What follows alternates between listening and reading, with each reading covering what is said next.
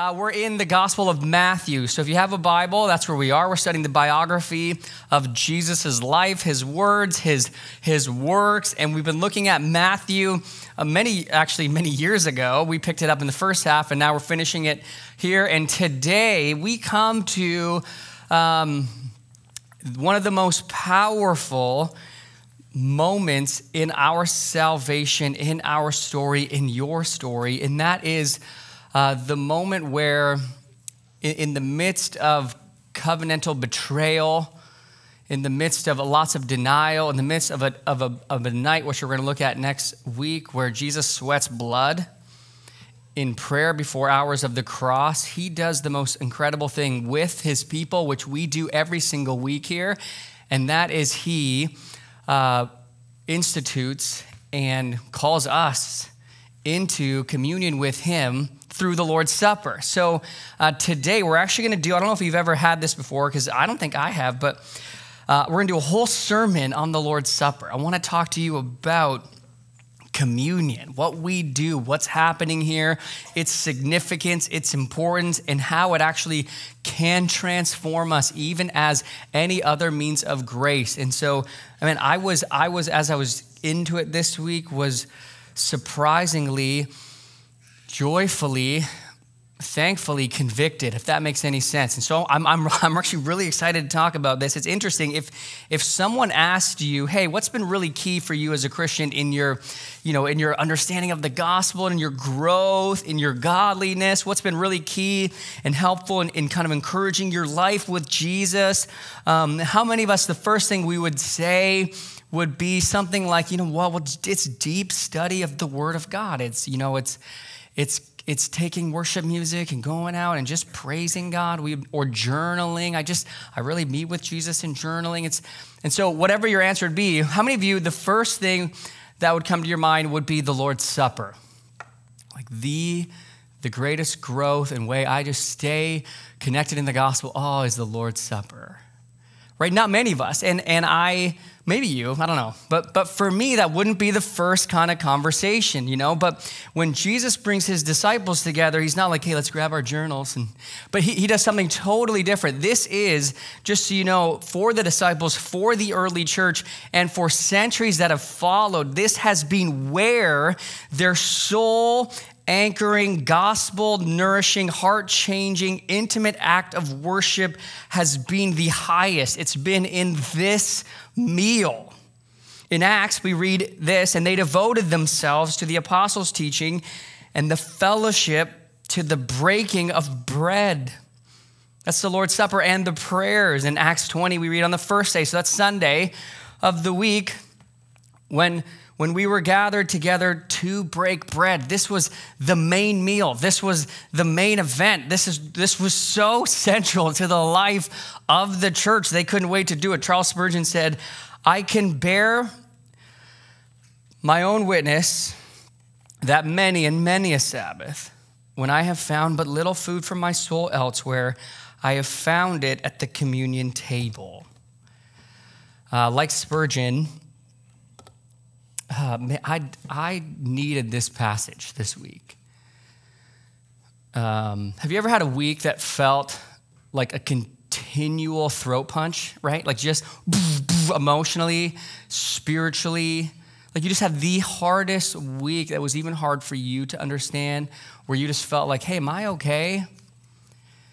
Where you just thought, like, I think something is wrong, or, or you, you began to just go, I, I am such a failure at so much. And you just, you know you have to survive, but this feeling of, of being constantly beat down, and then you, you know, the lies of uh, isolation come in where you hear things like, you know, God doesn't really love you. And you're like, oh, okay, I know he does. Like, where, you know, and then you hear he, he's, I think he's really disappointed. I think, um, you know, you know that thing, that thought you did, you should have done or been better in. I think God has left you. Like I, right? Anyone, anyone, you just, you know, you you just picture Jesus putting your bad week on his fridge, going, Holy Spirit, I don't know what we're gonna do with this. This is a bad week. And you just, you kind of live in that functionally. And praise God for the Lord's Supper. Like, praise God for these elements, this institution, this meal. Praise God because none of that is true.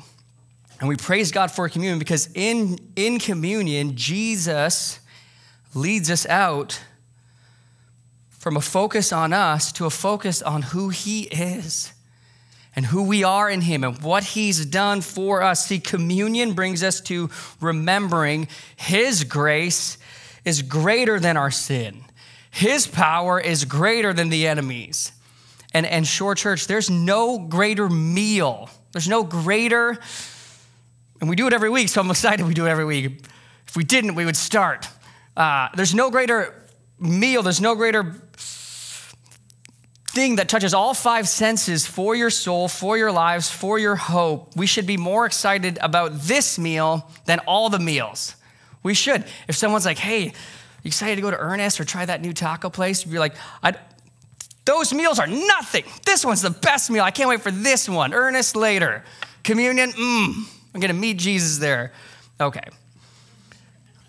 Enough intro. You're like, that wasn't, yeah, that was okay. I should work out like two or three intros and try them all out, you know, like Michael Scott at, at the wedding. Okay, uh, let me show you our passage and then we'll get into it. Now, as they were eating, Jesus took bread and after blessing it, broke it and gave it to the disciples and said, Take, eat. This is my body. And he took a cup, and when he had given thanks, he gave it to them, saying, Drink of it, all of you. For this is my blood of the covenant, which is poured out for many for the forgiveness of sins. I tell you, I will not drink again of this fruit of the vine until that day when I drink it new with you in my Father's kingdom. Let me pray. Uh, Jesus, we, we really believe that your body was really broken, and your blood was really poured out. And in that breaking and pouring out, it was as if our body was broken and our death happened and our judgment for sin. And you rose after conquering, destroying, demolishing sin in all its power and all its implications and all its separations and all its effects, you have brought us out. And we have a promised land that we look forward to. And I just I want to pray that as we enter into this night with you, Jesus, and as we partake of the same elements with you, Jesus, that you would be so present, that we would all feel so uh, fear, in awe, that we would say, like the Bible says, as if I think God was there today. And you are, and I just I pray I pr- I don't know if the if my week was the only stormy week. But we need this meal. We need this remembrance and this communion and this hope. And I pray this morning, whether it's a seven year old or a 15 year old or a 55 year old, we'd all encounter the presence and power of Jesus by the Spirit. And I pray, Holy Spirit, that you would help me teach, use the spiritual gifts that you've given me. In your name, amen. Amen. Okay, picking up in verse 17, I want to show you before we read or before we kind of unpack further the setting of this night. You can really see it in verse 17. Verse 17 says, Now on the first day of unleavened bread, so note that this is a celebration. Jordan did a great job last week in the temptation and taking us through this a little. The disciples came to Jesus saying, Where will you have us prepare for you to eat the Passover? Okay, big word. If you're new to the Bible, we're going to understand this one really closely today because this is the Passover meal that Jesus is putting over it and, and fulfilling the Lord's Supper through it. Huge significance. Um, verse 18, he said, Go into the city to a certain man and say to him, The teacher says, My time is at hand. I will keep the Passover at your house with my disciples. And the disciples did as Jesus had directed them, and they prepared the Passover. Now, notice something here. The disciples prepare the Passover. Uh, we'll talk about what that would have looked like in a second here, but who's setting all this up? Like right away, we need to see Jesus is the host of this meal. Like Jesus has somehow, I don't think this is like a Jedi move, you know, where they're like, find the master and tell him it's your house. I think Jesus has somehow, in between all his traveling times, met this man, had this room, set this whole meal up, had a great place ready and prepared for them for this great meal. So this is really key. He arranges the meal. God, anytime, anytime you study all the covenants in the Bible, there's always this um, already existing relationship. And before God makes this unbreakable, loving promise with, with all this, with beautiful conditions and great uh, ways that He's always going to show them His love and mercy by grace, these covenants, uh, he, He's always been the one who initiates it. This is Jesus inviting them into it. I, I say this a lot and we'll keep saying it, but you didn't save you, right? God saves you. God is the one who, who, who always stepped in in mercy. So Jesus is the host every time. That's really important. Every Sunday, we have, we have, because it's a communal meal, which we'll see in a second, but Jesus is the one who's setting all this up. Jesus is the one every Sunday when we come to the table, he's there in a significant spiritual way and so you need to hear this. Even if we're not prepared, Jesus is prepared. If we're not maybe ready, He is always ready. He is the one who's hosting this meal, and He hosts it because He loves you. And then watch this. So let's talk. What is this Passover meal? What are they setting up? Uh, okay, well, Jewish writing and tradition tells us there were three kind of basic food elements and, and uh, traditional elements of the Passover meal that the disciples would be, you know, preparing. One was unleavened bread, which represented the haste of Egypt. It didn't have time to rise, and so when God was getting His people out of Egypt, they had they had this unleavened bread. Um, it represented again, yeah, the haste of leaving Egypt under under slavery. It also came with bitter herbs, which which reminded them of the difficulty of those times and how bitter it had been. Secondly, they had four cups, four cups of wine which were passed around throughout the meal because they represented the four great promises of Exodus, of deliverance, of being uh, their God, their people coming into the promised land. And then there, there was the centerpiece that they would always have to prepare. And what was that? The lamb the lamb. And what they would do, okay, um, at least as far back as early as the documents show us, is they would have the father of the house uh, or, or, the main, you know, the patriarch of the house. And, and what they would do is they would walk through this Exodus story. And in sharing this, they would have, oftentimes, if it was a family, they'd have like one of the younger sons be ready to ask, What does this bread mean? And so then the father would, you know, he would explain. They would say, You know, this is the bread of the affliction which our fathers ate. They suffered that we would be delivered. And, and then they would ask, What does this wine mean? And, and they would go into this is the promise of deliverance. And, and then the, what they would do is they would, they would sing. They would sing some of the Hallel songs in Psalms, like Psalm 115 and 111. I forget them all right now, but the, the, the Hallelujah songs, they would sing these songs and they would bring out another element of the wine. And and they would share th- this whole story. And here's the thing that I want you to see as they recounted their story, each Passover meal for them meant more than just remembrance, it, it was much more. It, it, was a, it was a living way that they would fold themselves into the story, meaning they would say, This God who saved them is the God who saves us. It was more than, it was more than remembrance. Every generation was, in a way, participating in the Exodus event. They were brought in. This was their story. And Jesus is, is doing this here with them. He's the host, He's the representative. They know what's going to happen that night, they think. And it's interesting, all four gospels seem to have all these food elements except for one the lamb. I'm sure maybe the disciples prepared a lamb, we don't know. But they all make sure to point out the main course becomes the feast, and that man is Jesus. That lamb is Jesus. Okay, so let's let's actually go a little further back. So let's let's go back to the Exodus. Okay, so if you're new to the Bible, there, there is a 400 gap between the book of Genesis, which is the first book of the Bible, which explains a lot of how God has wired humanity to work, who we are, we're image bearers, and, and who and what has gone wrong with the fall, and what he's doing to rescue and renew God's people. You have an inc- incredible story of Joseph. You probably have heard it. But anyway, so in Exodus, um, when God's people are enslaved under Pharaoh. This is horrific slavery. We did a whole series on Exodus. So if you're like, oh, this looks really interesting, I want to learn about it, you can. You can go back there.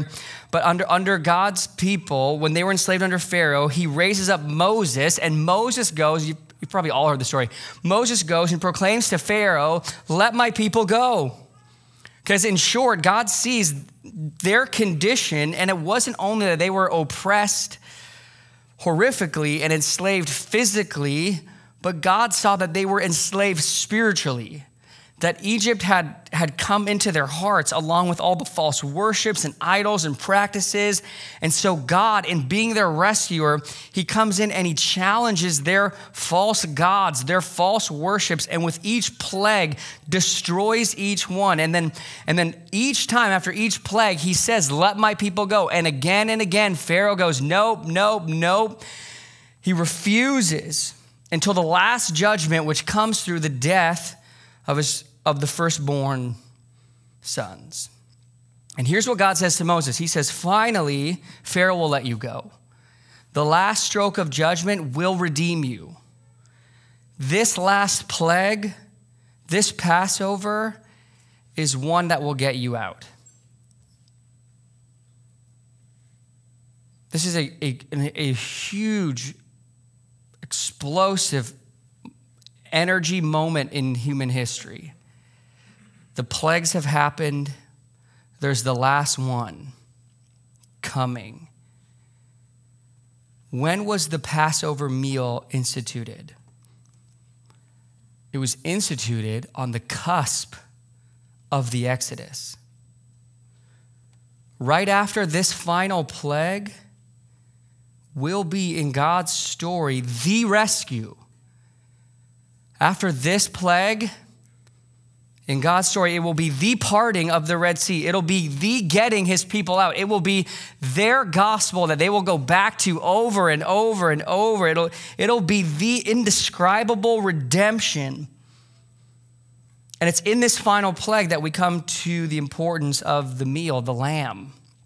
So on the eve of Exodus, so it hasn't happened. On the eve of Exodus, the Israelites were to do two things with this lamb. First, they were to apply the blood of the lamb to the doorpost and the lintel of the houses in which they would eat. Exodus 12, 7. The blood would serve as a sign so that when the judgment through the angel of death came, it would pass over their home, seeing death has already accomplished there.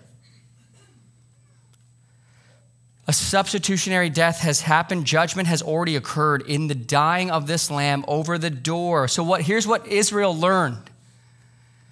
They learned that God's mercy to them came at a cost. That Israel's not exempt. A substitute had to die in order for Israel to be saved. They saw the point being God did execute judgment upon Israel. They too were wanting to be their own gods. They too were, were stuck in this idolatry, and they too didn't live to love God and love their neighbor perfectly. And it fell on the sacrificial lamb that God had appointed to die in their place. So here's one of the most amazing things about this this is the most non discriminatory things in the Bible. As one commentator points out, God does not say, hey, when judgment comes, of course it will only hit the bad people. It won't hit you good people. It, it, will only hit the Egyptians. It, it, not you Jewish people. It will only hit those people who, who have the wrong religion, not the people who have the right religion. No. What's he saying? He's saying, You will not be saved tonight unless you put the blood of the Lamb over your door jamb and you take shelter under it. The second thing that God commanded Israel to do, and it's already on the screen, is they were to eat it. Then they shall take some of the blood and put it on the two doorposts and on the lintel of the house in which they eat it. They shall eat the flesh that night, roasted on the fire with unleavened bread and bitter herbs. They shall eat it. Okay, so do you see what's happening in our passage? On this night, with Jesus, on the cusp of another Exodus, Jesus is leading them into their new story, into their new way in. He is, he is taking all the covenants that have ever been made and he is coming into this new covenant, Luke says. He leads it all. He picks up the bread and they're ready for it. They're like, here we go, let's. Here's our story. And he says, This is, I'm the bread. I'm the bread of affliction for you. I'm the bread of life. And they've heard that language. In John 6, Jesus said, I'm the bread of life. Whoever eats me will never hunger again. I am the lamb. My blood will be where you place yourselves under the refuge. You will hide under me. Jesus is about to bring his people through judgment. There's going to be a final and eternal and glorious way for all of us to be forgiven, for us to be fully rescued and healed. There's going to be a new way that God's people, by grace through a substitute, will have forgiveness forever. This is the new love, unbreakable promise. And it's a promise, just, you know, that the prophet Isaiah, I mean, the prophet Jeremiah, spoke of. This is going to come with the Messiah. This isn't new, that this is the Jewish Messiah. This is the Savior. People in Matthew's gospel who are Jews were, were going, this, there's no way this is all happening. Like they're, they're beginning to just see it all. Let me show you Jeremiah. Here's what the prophet says in Jeremiah 31 For this is the covenant that I will make with the house of Israel about after those days, declares the Lord. I will put my law within them and I will write it on their hearts. And I will be their God, and they shall be my people. And no longer shall each one teach his neighbor and each his brother, saying, Know the Lord, for they shall all know me. His spirit will be in them from the least of them to the greatest, declares the Lord. For I will forgive their iniquity, and I will remember their sins no more. And this is what Jesus says in verse 28 This is my blood of the covenant it's happening, it's being fulfilled, which is poured out for many for what? The forgiveness of sins. In 1 Corinthians 5 7, Paul, Paul writes, Cleanse out the old leaven that you may be a new lump as you really are unleavened. He's like, Become what you are. You, you're a new loaf. And he says, For Christ, our what? Passover lamb. Again, this is just this is a sermon on communion. We want to know what's happening here has been sacrificed. In his death, we receive forgiveness from the past and freedom for new life in Christ. This is what Paul's saying in that moment. It's amazing in Revelation 5 when John's been given a vision of, of Jesus, of the Savior, and, and Listen to what he sees. And between the throne and the four living creatures and among the elders, I saw a, what's our word? A lamb. As though it had been slain. And then listen to the song they sing. This is the song that they bow down. Worthy are you to take this scroll and open its seals, for you were slain, and by your blood, you ransomed people for God from every tribe and language and people and nation, and you made them a kingdom and priests to our God. And they shall reign on the earth. Which leads us to another significant moment of this meal. See, there was a hope that night. Think about the order. Here's an institution of a meal, then the Exodus, a, a rescue so they can come through and be taken into the promised land. See, in eating this meal before the Exodus, it gave them a taste of hope. It, it was like this is where God, God is going to take, as, as, as real as this bread is, was as real as that angel that just went over the house. That was real, as real as this bread and that angel and the, the, all this parting is as real as where we're going. It's all going to be real. When they ate it, was, it wasn't just, hey, we're redeemed from oppression or from judgment, but it was, we're redeemed to this promised land, to this covenant, to a new relationship with Jesus. We're not just saved from sin, we're saved to God. We're saved to a new heavens and a new earth, to a new resurrection. It's all hope. This meal was a remembrance of the past, of course, but even more, it was a hope for the future. It, it, was, it was like it was a dress rehearsal. It was a movie trailer. Matthew 26, the next verse, Jesus says, I tell you, I will not drink again of this fruit of the vine until that day when I drink it new with you. That's future. In my Father's kingdom, 1 Corinthians 11, 26, where, where Paul recalls the Lord's Supper, this is the last thing he says, For as often as you eat this bread and drink this cup, you proclaim the Lord's death until what? Until he comes. Until he comes. The best is yet to come. Okay, this is an appetizer. There, there's another meal. We also have come out of Egypt spiritually, and we are also not yet in the promised land. Jesus on the cross saves us from the penalty of sin. This is really important. The courtroom has been let out, judgment has been accomplished. The trial is over. We just sang it. Jesus paid it all. Amen? That's really exciting. Jesus on the cross saves us from the penalty of sin. You'll never go back into the courtroom. There'll never be another day when you die where it's the courtroom of your right standing with God. That day happened there. Blood over you, there. That's a really good promise. So we, we're saved from the penalty of sin. He even, the Bible teaches in different places, like Romans, he breaks the power of sin.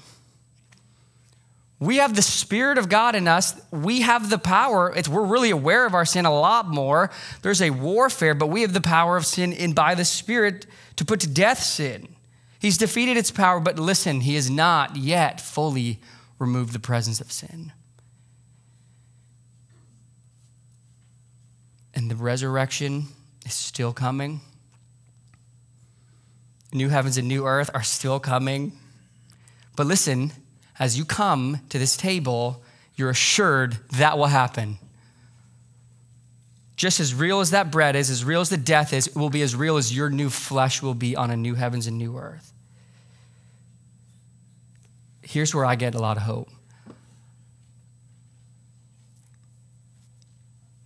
I am so tired of the presence of sin. I cry out constantly, come back. And when I take communion, when we take communion, here's our promise we will one day be who He's made us to be. We will one day fully have what He's already purchased and delivered and claims us to be. There is never a day where your bad week is on His fridge. Never. Because your bad week was nailed to his feet. But it's a dress rehearsal. It's not the final meal. There's another meal. And Jesus is, I mean, we make good wine in the Okanagan. He's not drinking any of it. He's actually waiting. I'm going to ask him, Did you really wait? Yeah, funny. That's my word. I'm so sorry I said. Anyways, um, he's really excited to have a good glass of wine with us. Okay, different sermon. Well, how can we? Is, is it fermented differently back then? Okay. Ha, second part, I, I, you know, th- we're a family, so I just really want to get practical with you. I, I know if you're a guest, you're like, this is weird, but it's not. I kind of just treat you like a big living room. Um, I, I want to be really practical with us. I really felt that we do honor the Lord's Supper. I really, I was, I love how we do it weekly, but there was a part of me that says I think we can do it even better. We can have a little bit more of an awe and really know what we're doing when we do it a little better. So some of the language we're going to uh, use now continually will be that is this sentence: the Lord's Supper is a feast of remembrance, of communion, and of hope. So this is what I want to do with the last part of this sermon is I want to get really practical because we're going to take the Lord's Supper. And every week we feast. Jesus is the feast, but we feast in remembrance and in communion and for hope. So let me explain those first. For remembrance. This is this is so simple, but this is so key. It's not about you. It's all about Jesus. When we come to the table of grace, when we come into our how God wants us to weekly engage and know and, and worship, because this is an act of worship when the church gathered, they worshiped through the breaking of the bread. It begins with it's not about you. This is all about Jesus. He's the meal, He's the feast. Yes, we're called to examine our hearts, but listen, too many of us have thought that means, well, I messed up this week, or I wasn't focused that much on God, and the enemy's like, you know, you didn't do good enough, and you got to make up for it, and, and maybe he doesn't want me, and, and, and maybe if I just behave a little better, next week I'll take communion. No, that's making this about you. This is not about us. This is about what Jesus has done for us. Communion is not about you. Don't miss this, okay? This will be on the screen. Please don't miss this. That Jesus appointed the elements of bread and wine to be held out and given to us powerfully portrays one of the most basic lessons in Jesus' teaching about salvation. That lesson is that we are undeserving recipients of the free provision of God in Christ.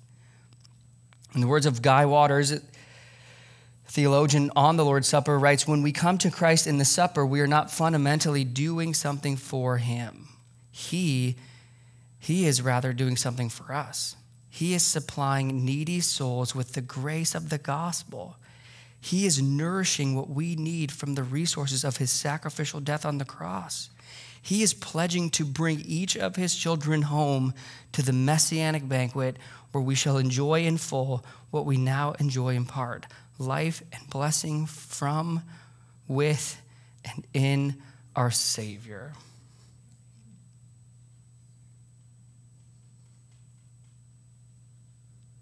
He is furnishing what we need.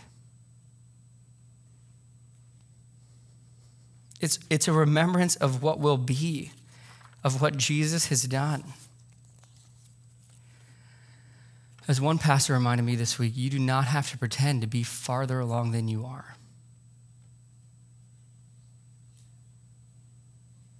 But communion is a remembrance that God loves you right where you are. You don't have to pretend. You don't, you don't have to come to communion thinking, I'm not worthy. Eat by faith. He loves you. Remember the reality of Christ's sacrifice. We're not to come so obsessed with us and how we're doing. We're come to worship and exalt in Christ and what he's done.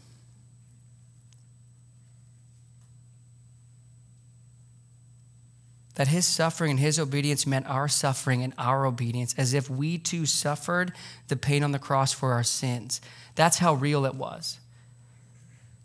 So too, we are entering into what happened to him when we eat.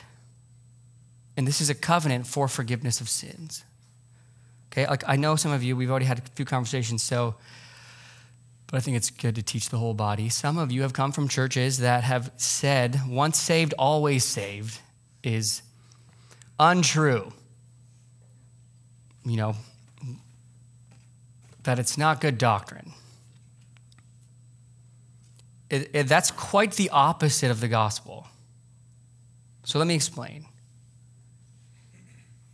There are texts that say we're called to persevere and, and hold fast and work out our salvation, but this is the salvation in those passages. We work, which the next verse says, for it's God who works in you, but we work. What is, what, what is salvation? It's everything we've just been saying.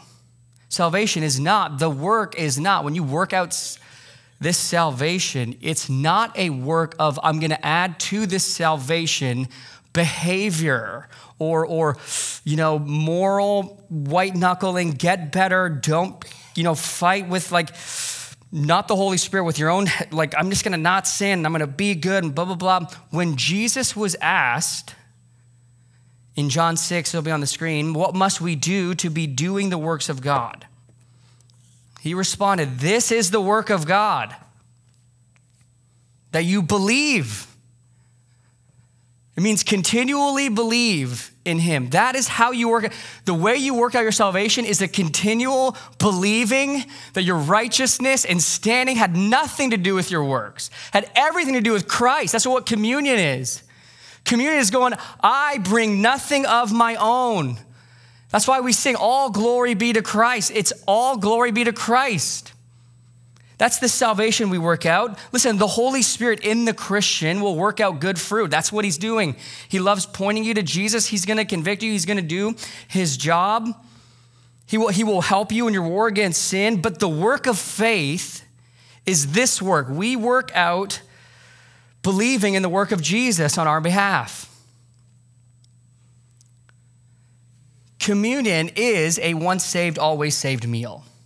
Okay, just so you know, we're going to do a whole sermon on this topic in the fall, so we'll get there. But I just, I will not let us not take communion today if there's someone in here going, but what if I have, your, this is a covenant for the forgiveness of sins. There is no sin that you will eventually do. Jesus says there are seeds that are sown. Some look genuine, but they are pretend seeds because salvation, by definition, is not us holding on to salvation. Salvation is accomplished and reckoned. It's not, I know we have verses like whoever believes, but believing is Second, I mean, Ephesians 2 says belief itself is a gift of God. Anyways, I know it's a different sermon, but I, I really got excited for you. Let me say it this way if Jesus pays for someone's sin, then he delivers that person. Period. The angel goes over the door, they're coming out. Period. Jesus does not make redemption merely possible.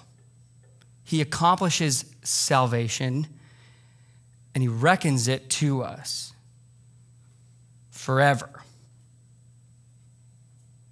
That was the scandal of this gospel, of this new covenant. That's why they say in Romans, like, so we just sin so that Christ looks even better? He's like, by no means. Just so you know, when you have Christ, you get the Holy Spirit. And he just explains that out. But that was the objection. His death actually buried your sins. They were not just removed and put in another place, they were, they were destroyed by his death. They're, they're destroyed. Your sins were terminated. So you can now live a whole new life as a new creation with a new power. Jesus drank the full final fourth cup of God's wrath so that we can be sure the only cup we'll drink from God is the one that his son Jesus will hold out today. His son Jesus, through us spirit filled believers, will hold out his blood. That's the only cup you will drink. Okay. Second, so we have first, it's a feast of remembrance. We're remembering the gospel. Second, um,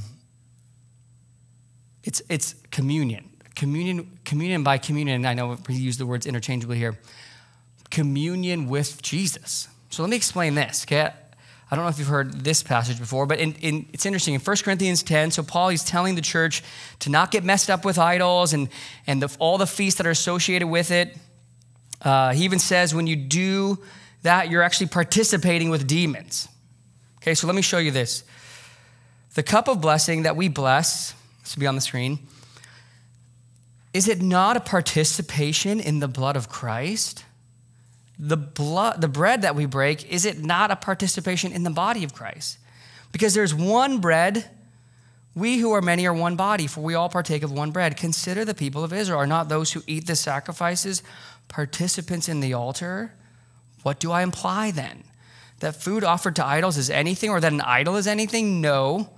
I imply that what pagans sacrifice, they offer to demons and not to God. And I do want I do not want you to be participants with demons. You cannot drink the cup of the Lord and the cup of demons. So he's like, there's an idol out there. So you're in the market and you're buying a piece of meat, or you're going to someone's house and they're like, here's some, here's some meat. And if the moment they say, hey, we, we've sacrificed this to an idol, that meat's not really an idol. But because it was given into demons, there's been a participation of a demonic presence in it. Okay, there's a lot there, but in this passage, Paul seems to be suggesting that there's a real presence in the elements, a, a kind of communion. It's interesting, this word participation is the Greek word uh, like fellowship.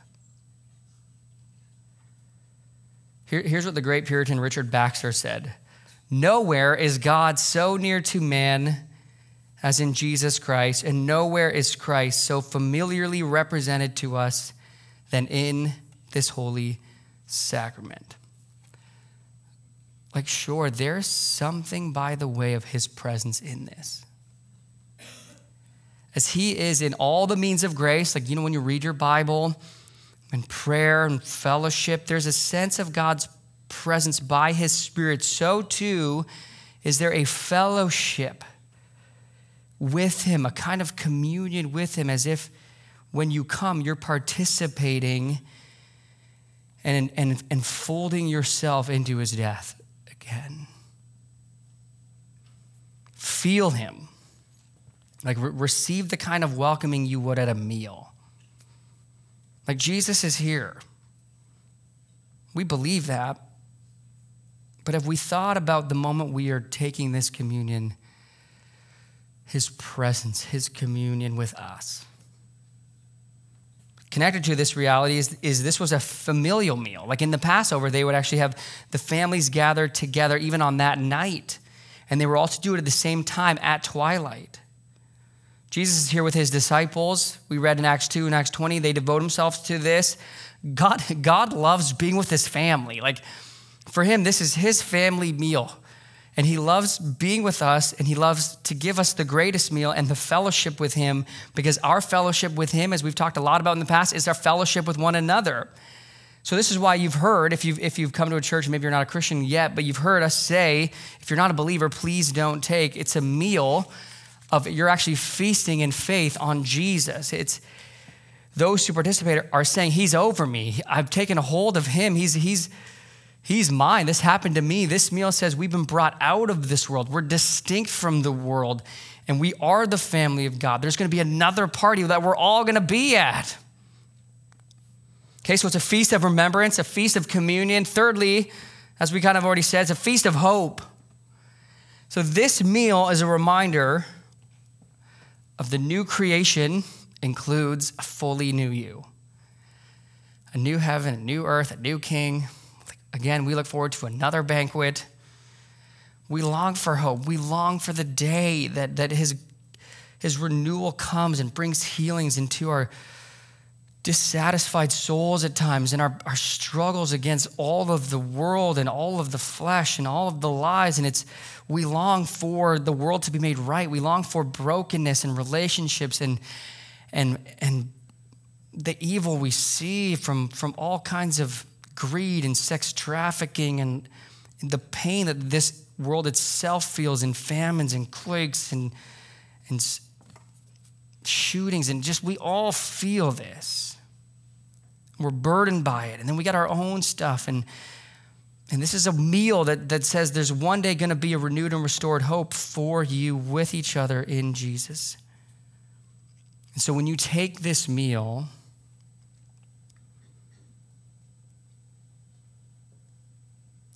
I want you to remember this is Jesus' life given for you. His body of righteousness. He lived the perfect life. He was sacrificed for you. And he shed his blood for you. You know, Romans 8 is like, He who did not spare his own son, but gave him up. Jesus is really excited to have this meal with us every week with his family. Every sin you've committed, every way in which you fell short was paid for. And your act of working out your salvation is dipping that and believing it. So if you want to work out your salvation with awe and trembling today, believe the gospel. This is what we come to celebrate. The gospel it's the kindness of the Lord that leads us to repentance. It's, it's the gospel. It's keeping our eyes on Jesus, the author and the perfecter of our faith. It's the more we grow in the gospel, the more we'll see our lives look a lot like Jesus. And this is one of the ways Jesus had. It's the meal that the church clung to, that Charles Spurgeon couldn't wait to go to church to eat. Because he was like, My week was hard. I just need to eat and remember Christ. People have been healed, refreshed powerfully. Let me say this meal calls us to not hide. This meal calls us to confess our sin, to be free. You're not your sin. You're not who the enemy says you are. This meal says you can confess. You don't have to hide because you're already hidden in Christ you're, you don't, actually, there's no blame on you. I know that sounds like, mm, I don't know if that sounds good. There's no blame. Jesus took the blame. We own our sin, but the blame is gone. Eat the body with every physical sense. Remember, commune, and hope.